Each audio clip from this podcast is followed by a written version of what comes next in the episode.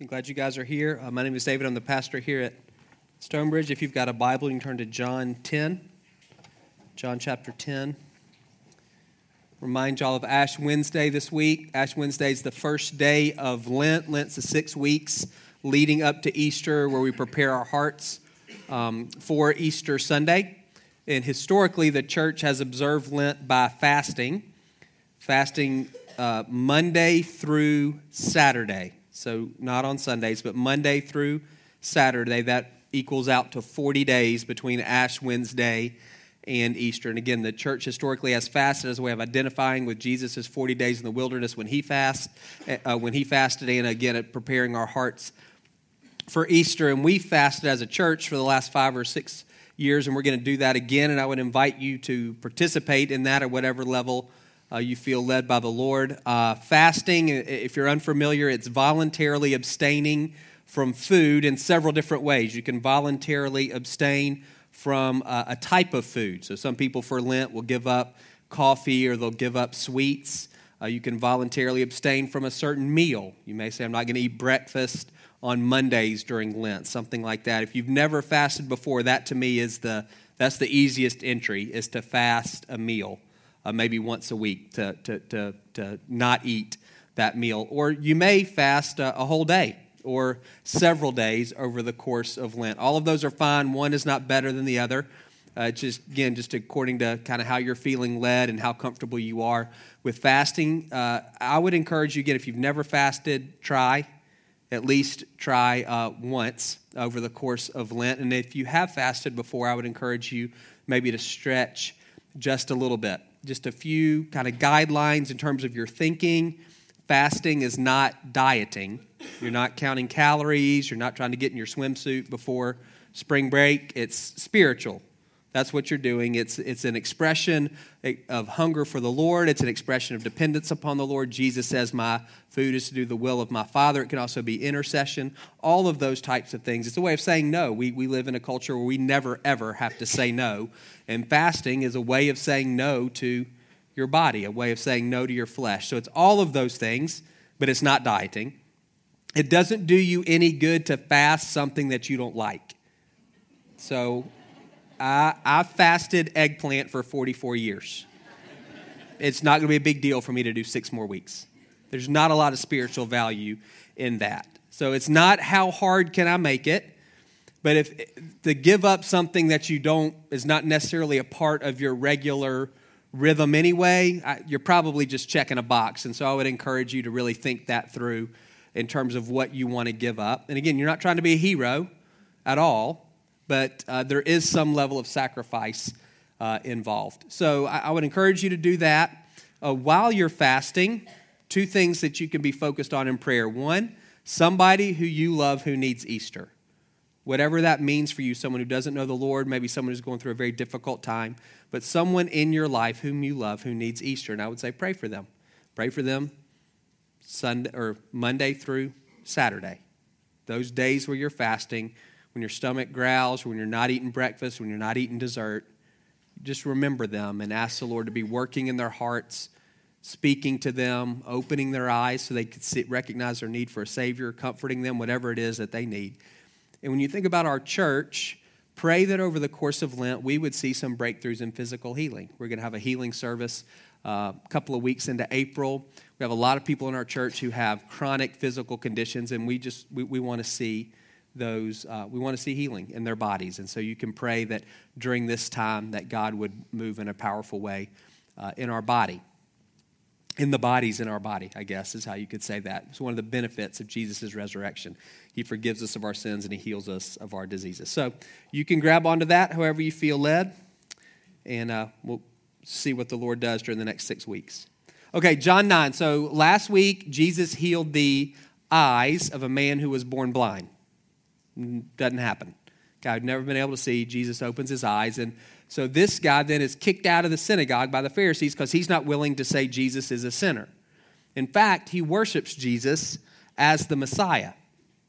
And that's, that miracle was a sign that was illustrating what it meant for Jesus to be the light of the world. That's one of the things Jesus said about himself I'm the light of the world. And chapter 9 is an illustration of what that means the spiritual illumination that Jesus brings. And chapter 9 closes, Jesus has this exchange with the Pharisees, and the last thing he says to them is if you were blind physically, you'd be okay. That's not a sin. But the fact that you're claiming that you can spiritually see, you're still under guilt. Your guilt remains. The fact that you're so proud and so arrogant, you're so dug in in terms of how you're viewing me as a sinner, not as the Messiah, you're still under judgment from God. And chapter 10 picks up right on the heels of that. Jesus is still talking to that same group of Pharisees. And the, the man who has been healed, he may not be physically present, we don't know, but at least his healing is still in the background. That's still some of the context. So, chapter 10, starting in verse 1. Very truly, I tell you, Pharisees, anyone who does not enter the sheep pen by the gate, but climbs in by some other way, is a thief and a robber. The one who enters by the gate is the shepherd of the sheep. The gatekeeper opens the gate for him, and the sheep listen to his voice. He calls his own sheep by name, and he leads them out. When he's brought out all his own, he goes on ahead of them, and his sheep follow him because they know his voice. But they will never follow a stranger. In fact, they'll run away from him because they don't recognize a stranger's voice. Jesus used this figure of speech, but the Pharisees did not understand what he was telling them.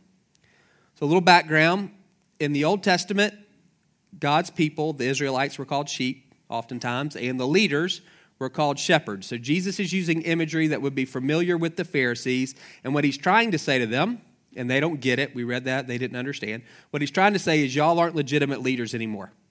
You're not legitimate leaders any longer. And Jesus will go on to say that he is the legitimate leader of the people, that they've abdicated that. They're no longer um, God's chosen leaders for the people. In Matthew, he's much more direct. He calls them blind guides and blind shepherds.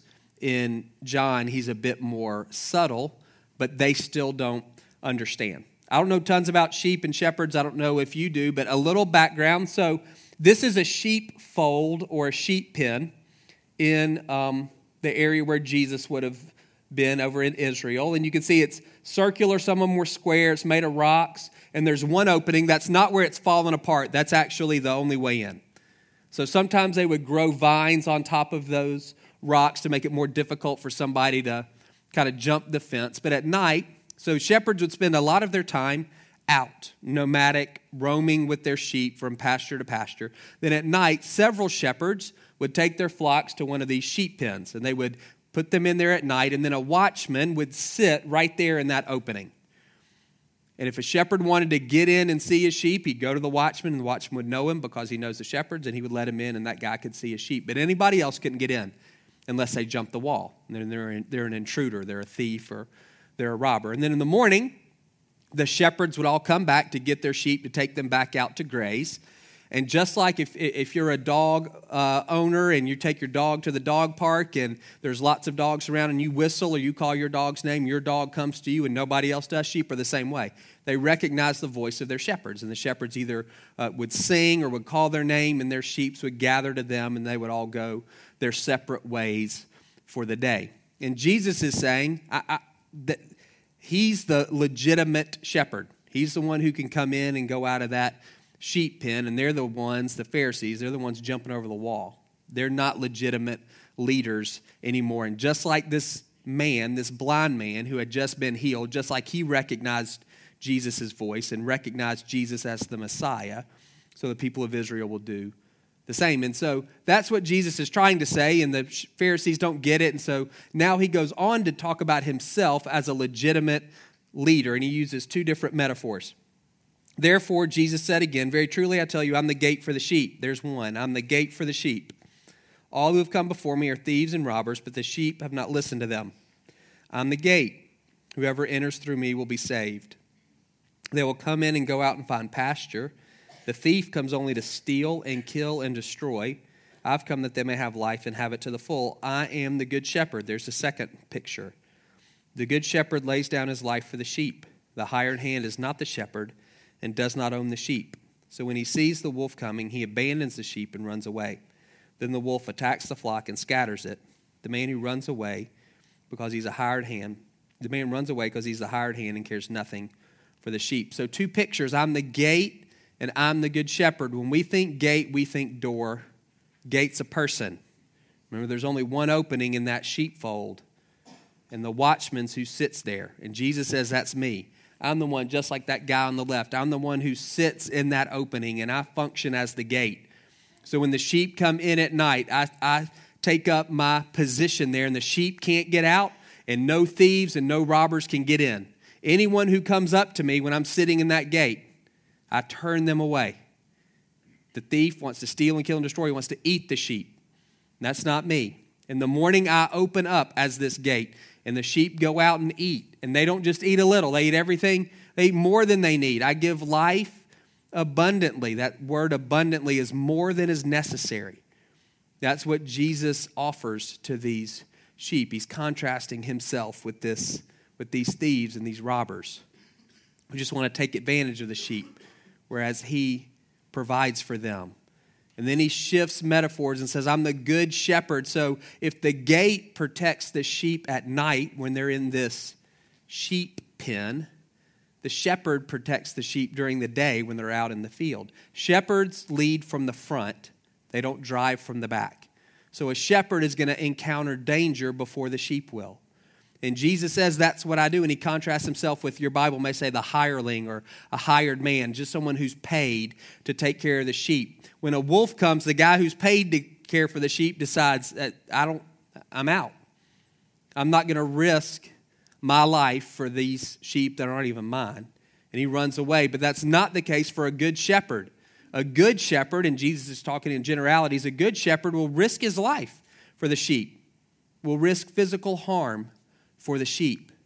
And Jesus is saying that's, that's the kind of shepherd that I am. I protect the sheep as this gate. I protect them at night and during the day as they're out. I, I protect them as well. And now he moves beyond what anyone would think a good shepherd would do. He presses beyond that to a different level of relationship altogether. I'm the good shepherd. I know my sheep, and my sheep know me. Just as the Father knows me and I know the Father, and I lay down my life for the sheep. We'll pause there. So, shepherds may risk uh, their, for a sheep, they may risk injury. They may, in some ways, put their life on the line, but they're not going to die for a sheep. They don't do the flock any good if they're dead. And Jesus says, I actually do that. I, I do die for my sheep, I lay down my life for them. Those of you who have animals and, and you love them and you, you know, they're you name them and you talk to them and you care for them and they ride in the front seat of the car with you and you do all of those things if i asked you and said that's you love your dog or cat very much do you love your dog or cat as much as you love your mom or your dad? Or as much as you love your son or your daughter? You better say no. That's the right answer to the question. As much as we love our pets the relationship we have family is different and that's the image Jesus moves to.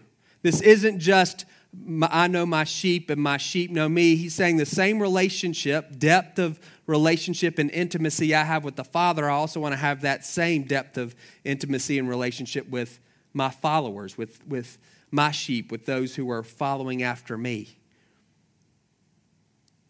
He's moved beyond what a good shepherd would do. This is unique and unusual. This shepherd who says, I want to know my sheep, that word know in the New Testament doesn't mean know about cognitively. It's not intellectual knowledge, it's relational. It's a word that's used of the, the way a husband and a wife know each other. And he's saying, That's the level of relationship I want to have with those who follow me, and I'm willing to die for them. I have other sheep that are not of this sheep pen. So he's speaking to Jews, so he's referring to Gentiles. That's most of us are Gentiles. I must bring them also. They too will listen to my voice, and there shall be one flock and one shepherd. He's talking about bringing Jews and Gentiles together. The reason my Father loves me is that I lay down my life only to take it up again. No one takes it from me, but I lay it down of my own accord. I have authority to lay it down and authority to take it up again. This command I received from my Father. So this shepherd can die for his sheep, and he comes back to life. They don't understand. The Jews who heard these words were again divided. Many of them said, He's demon possessed and raving mad while listening to him. But others said, These are not the sayings of a man possessed by a demon. Can a demon open the eyes of the blind? So Jesus has again brought divisions. You have to make a decision. what you think about him. You can't ride the fence. He forces you to decide. And so that's what brings division to a group. It's not because Jesus of himself is necessarily forcing division. It's because by who by his nature, he does make people decide. And that brings division, that decision. Are you going to be for him or against him? And we see that playing out again. We talk a lot about the importance of developing deep personal roots in Jesus. And that's that last section that we read laying down life, relationship like Jesus has with the Father. We're not going to talk about that today, not because it's not incredibly important. It is, it's, it's fundamental. But we talk about it often. And so, I, what I want to focus on this morning is the idea of Jesus as a protector. That's not something that we do talk about very often. The, the imagery of gate and shepherd, to me, those are protecting pictures. The gate protects these sheep at night, keeps them in, and keeps thieves and robbers out. And during the day, the shepherd protects by being in front. He confronts the wolf or whatever the dangers are that the sheep would face before the sheep get that far. What does it mean for Jesus to be our protector? Sometimes we hear that word protector, we immediately think physical, and there is some truth to that. And I don't want to diminish that. God does protect us, Jesus does protect us physically, but He protects us spiritually in a much different way.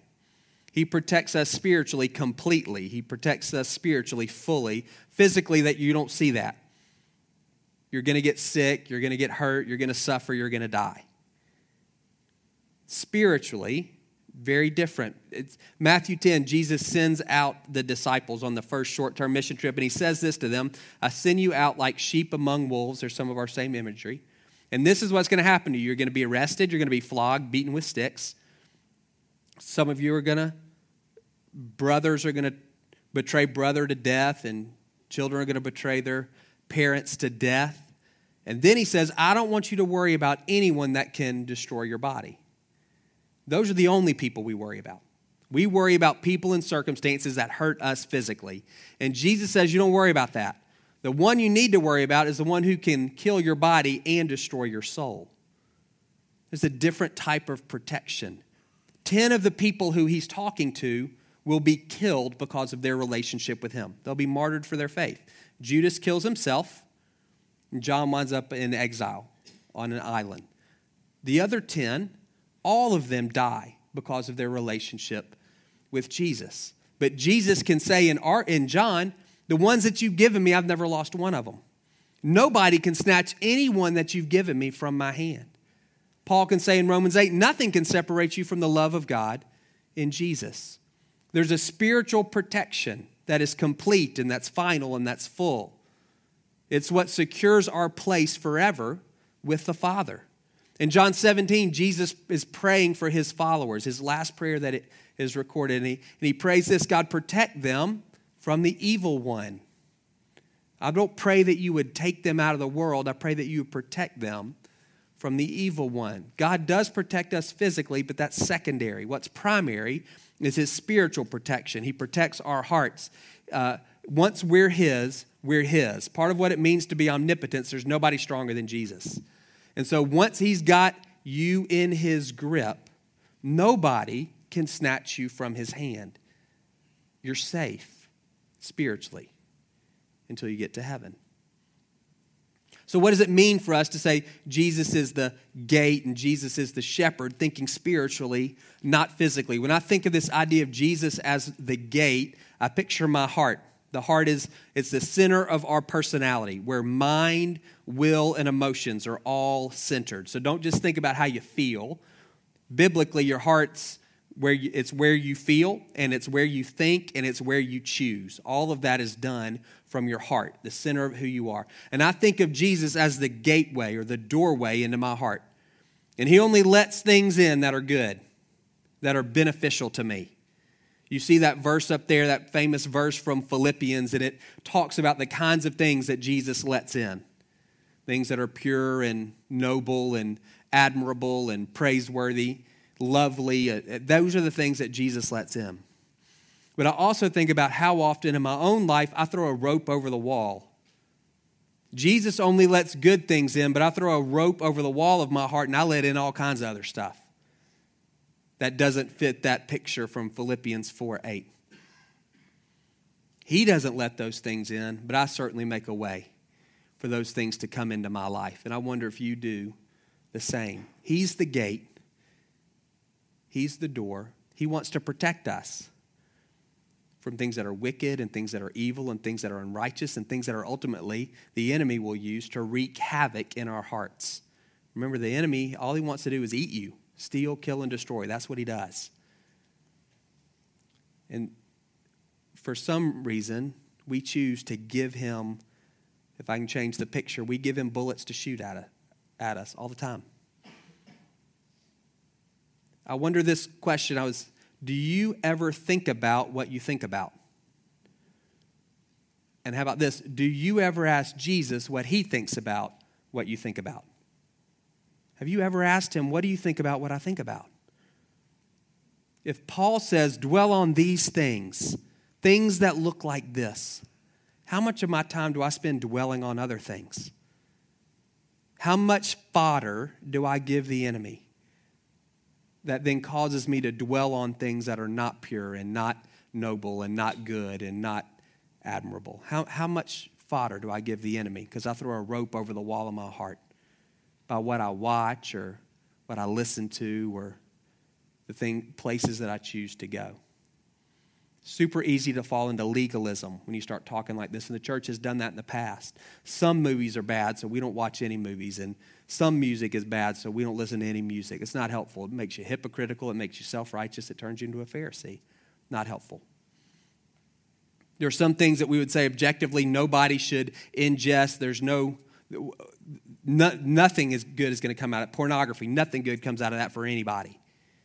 There's no circumstances in which that's okay for anybody. It doesn't fit that criteria in anybody's life ever. But there's this whole world of things that maybe seem a bit more gray, where we need a gate. You maybe can think of it like an allergy. I'm allergic to shellfish. I can't eat shrimp, or I can't breathe. That's, that's what happens. So there's a immediate incentive for me to stop eating shellfish if I accidentally take a bite spiritually, sometimes we don't have that immediate reaction. And so we continue to engage in things that aren't helpful. But do you even know what you're spiritually allergic to? And I may not be allergic to that thing spiritually. When we first got married, we were newlyweds, and I remember waking up uh, several, kind of this string of nightmares. I had nightmares for several weeks, maybe months in a row, when my wife said, and they were violent, these violent dreams. And she said, Of course you're having violent dreams. Look at what you watch on TV before we go to bed body counts are like dozens of people are dying. Why would you not think that you would have those dreams? That's not spiritual. That's just, it's, I threw a rope over the wall, and that was the stuff that was coming in. And so those were the thing, those were the thoughts I was dwelling on. Do you think about what you think about? Do you ask Jesus what he thinks about what you think about? One for me that's just, it's irritating to me MMA. So ESPN has picked up the UFC, which is the big MMA circuit. So it's right there every time I look at their website. It's something that's becoming popular. And I'm thinking, how are we okay with that? Like, uh, how does that fit any of the criteria up there in Philippians 4? To see two people who created in the image of God get into an octagon, and their sole purpose is to beat the fool out of one another. And we think, yeah, God's thrilled. He made that's what he made them for. Do you ask God, what do you think about what I think about? That's easy for me to pick on because I don't like it. That's why I said legalism. That's the ditch that we fall into. But do you think about what you think about? And do you ask Jesus what he thinks about what you think about? And have you ever asked him, Have I thrown a rope over the wall of my heart, and am I letting things get in? I'm just giving the enemy am- ammunition. I'm creating this field that he can kind of wreak havoc in my mind and my heart. He can cause all kinds of things to grow because of what I'm ingesting. Ask him those questions. Many of us don't want to ask him because we're afraid what he's going to say is you can only read the Bible and you can only watch G rated movies from the 1960s. And we're going to, we don't want to do that. We don't trust him. is fu- fundamentally where we get. We forget. He says, I want to, I've come that you would have life and have it abundantly, more than is necessary. And we miss that. We miss that what his, he desi- his desires for us are more than we can ask or imagine. And so we don't ask him what he thinks about what we think about because honestly, we don't want to know because we think he's going to say no to everything we enjoy. Fundamentally, we don't trust him. Remember, he's the good shepherd who lays down his life for you. His desire for you in terms of relationship, it's as intimate as the one he has with his father.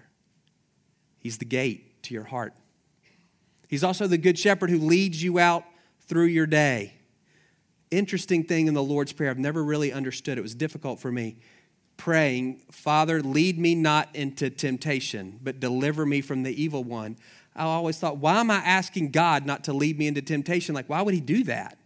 Why would I have to ask Him not to do that? But what if lead me not into temptation is more saying, God, you know where the temptations are. You made me. You know the areas where I'm weak. You also can see the way my day and my week and my month lay out. And so I'm asking you, don't lead me into the places where I'm going to be tempted because I know I'm going to, I'm going to fail. Some because I'm weak, and some because honestly I like to do those things. That's why they're temptations for me. I've never been tempted to eat eggplant. I'm tempted because it's something I actually enjoy. But God knows where the mines are in the minefield, or He knows where the traps are that the enemy's laid. And He knows the ones I'm most vulnerable to. So when I pray, lead me not to, into temptation, what I'm saying is, I want to stick close to you, and you don't get anywhere near those things. I don't trust me. When you think about your day, do you think about that? Do you pray that prayer before you begin your day? God, lead me not into temptation. Because if you don't, if I'm confronted with temptation at some point, I'm going to sin. Both because I'm weak and because honestly, there's sins that I enjoy committing. So I need you to be my good shepherd. Go in front of me and help me to stick close to you. You say I would know your voice. Do you silence the voice of your own conscience? When you have that little voice, that little check in your heart, that little feeling of uneasiness, do you say that very well may be the Holy Spirit? Or do you say, do you, do you minimize? Do you say, ah, that's nothing, I'm going to ignore that, that's silly, this isn't a big deal? If you recognize his voice, are you willing to heed his voice? I talk to people sometimes and their lives are a wreck, and they say things like, I don't know how I got here. I don't know how I got here. I just woke up. And they didn't just wake up, but that's what it feels like. I just woke up. I'm in the bar every night. I'm in this relationship with this person who's not my spouse. I'm addicted to this behavior or substance. I don't even know how I got here. We create these ruts with our behavior. And those ruts are really easy. It's like a groove. It's really easy to stay in them. That's why it's called a rut we're not staying close to the good shepherd at that point who can lead us through those minefields. I wonder for you as you think about your day and your week and your month, are there ruts where you know you're going to wind up in temptation? Maybe you resist, maybe you don't, but that's where you're inevitably going to wind up. There's a, there's a relationship, and you know where it's going to go because it's where it always goes. There's a circumstance, and you know where it's going to go because it's where it always goes. There are conditions maybe for you when you're tired, when you're hungry, when you're lonely. You know where, you, you know where you're going to end up because of where you always end up. Are you willing to put that before the Good Shepherd and say, I need a new path? I'm not doing a good job in navigating this minefield on my own. I'm stepping on the same ones over and over again. I'm falling into the same traps repeatedly. I need you to lead me not into temptation because my track, track record's not so good apart from you. You have a good shepherd who desires to lead you through. Psalm 23, he wants to lead you to green pastures. He wants to lead you to quiet waters. He wants to lead you in paths of righteousness for his name's sake. And you know his voice. Will you stick close to him? You have a gate on your heart. Only allows in, the only stuff He lets in is stuff that's going to be beneficial to you. Don't throw a rope over the side of the wall. Let's take a few minutes and pray. Super easy when we talk about things like this. Two ditches. One is legalism. Create these rules. Rules actually are they're it's not good. Rules wind up replacing relationship. It's not helpful. It's easier to say, I'm never going to go to the movies again. It's more difficult to submit to the Lord on a regular basis and say, Is this okay and is this not okay? But ultimately, that's what He wants. He laid down His life for you while you and me were still enemies of His. And He says, The relationship that I have with my Father, that's what I'm looking for with those who follow me. So that's one ditch, the ditch of legalism. Don't fall into that. The other, and you may be doing this in your mind already, you're rationalizing and justifying your behavior. You're already thinking of what you're going to say to me or uh, why you do what you do. You don't need to justify anything to me. But if that's the mode that you're in, then you're not submitting to the Lord. You're resisting Him. And so I want to encourage you, just for these few moments, to recognize Remember that last section the one who laid down his life for you. You can trust him. His desire is to lead you into an abundant life, more than is necessary. He's not just surviving, not just scraping by. So, would you ask him these two questions? One, Jesus, what do you think about what I think about?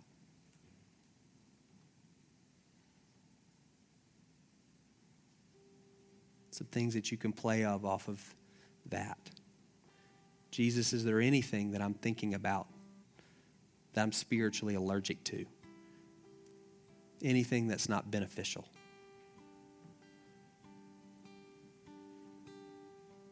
He may bring something to your mind you may be surprised. There may be nothing. If there is something, I'd encourage you just to confess that back to Him. Maybe something like this Jesus, I recognize that you're the gate of my heart, that your desire is to protect me from thieves and robbers, from all of the ways the enemy would seek to try to steal and kill and destroy my heart and my soul. So if I'm giving him access in any way, I want to first pray that you would forgive me, and two, pray that you would cut off that access point. I don't want to watch that, say that, listen to that, read that, do that, anything. I want to give him any more bullets than he already has.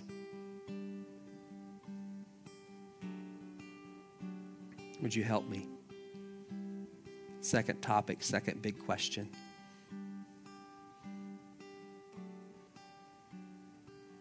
Jesus, I following you through the minefield?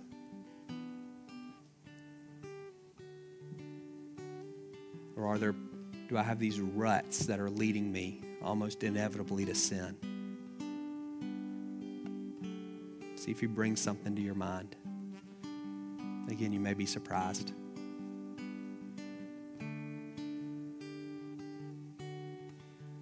Something comes to your mind, just again confess that. God, I confess that that's not a helpful thought pattern. That's not a helpful circumstance. That's not a helpful way of relating to somebody. Whatever that is, I confess that to you as sin and pray that you would forgive me. And I pray, as my good shepherd, that you would lead me through uh, on a different path. That you would give me grace to follow close to you. I, I recognize that I hear your voice and I want to respond to you. I don't want to look around and see what other people are doing. I want to keep my ears tuned to you. Would you make me sensitive to the voice of your spirit in my life? Would you forgive me for the times that I suppress his voice? I want to trust that the places that you want to lead me are the best places for me. In Jesus' name, Amen. We're going to close with ministry. We'll pray with you about anything at all that you have going on. Maybe you came with a need. Love to pray with you about that. Two things in particular. One, if you have nightmares, we want to pray for you. Doesn't mean you're watching the bat the wrong thing on TV, but it could just mean that the enemy is kind of taking advantage of the fact that you're asleep.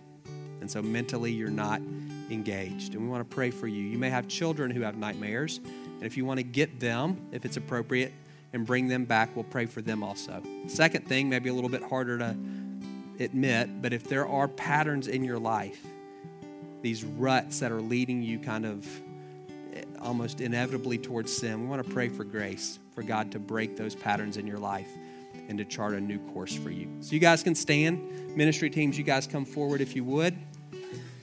Y'all respond as you feel led, but we'll dismiss us in a minute or two.